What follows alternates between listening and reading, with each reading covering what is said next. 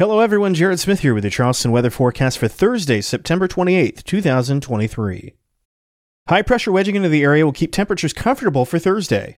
Expect to start in the mid 60s with highs topping out around 80 degrees in the afternoon thanks to the cool northeasterly breeze and continued cloud cover. Well, we should see some breaks of sun as well, though. Those become a little more frequent heading into Friday as drier air begins to work into the area, and by Saturday we're back to generally partly cloudy skies, and on Sunday maybe a cloud or two tops. Expect highs around 82 degrees on Friday, 84 degrees on Saturday before cooling off a little bit back to around 80 to 81 on Sunday. And a shower might be possible near the coast on Thursday, but otherwise we're going to get into another rain-free stretch for the rest of the work week into the weekend. The main weather story is going to be coastal flooding though. After the water level topped out at 7.93 feet in Charleston Harbor on Wednesday evening, we should match that height again Thursday morning, and a coastal flood advisory is already out from 5 to 10 a.m. Expect disruptions to the commute if downtown Charleston happens to be part of that commute.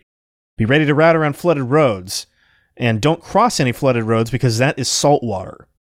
Major coastal flooding is in the forecast for Thursday evening, with high tide expected to top out around 8.1 feet a little after 8 p.m. Persistent northeasterly winds and the full moon at perigee keeps the risk for moderate to major coastal flooding at times of high tide going into Friday and Saturday as well. So stay tuned for coastal flood advisories and warnings from the National Weather Service so you know when the risk for tidal flooding is highest.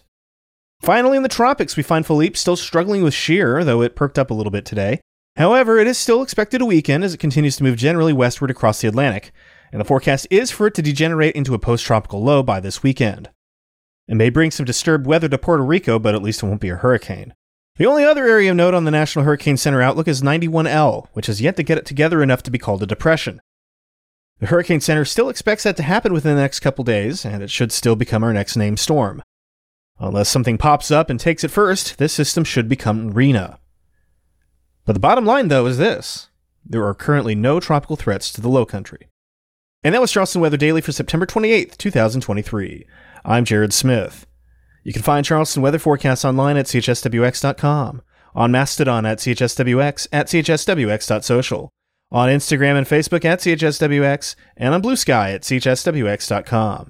Thanks for listening, and I'll talk to you tomorrow.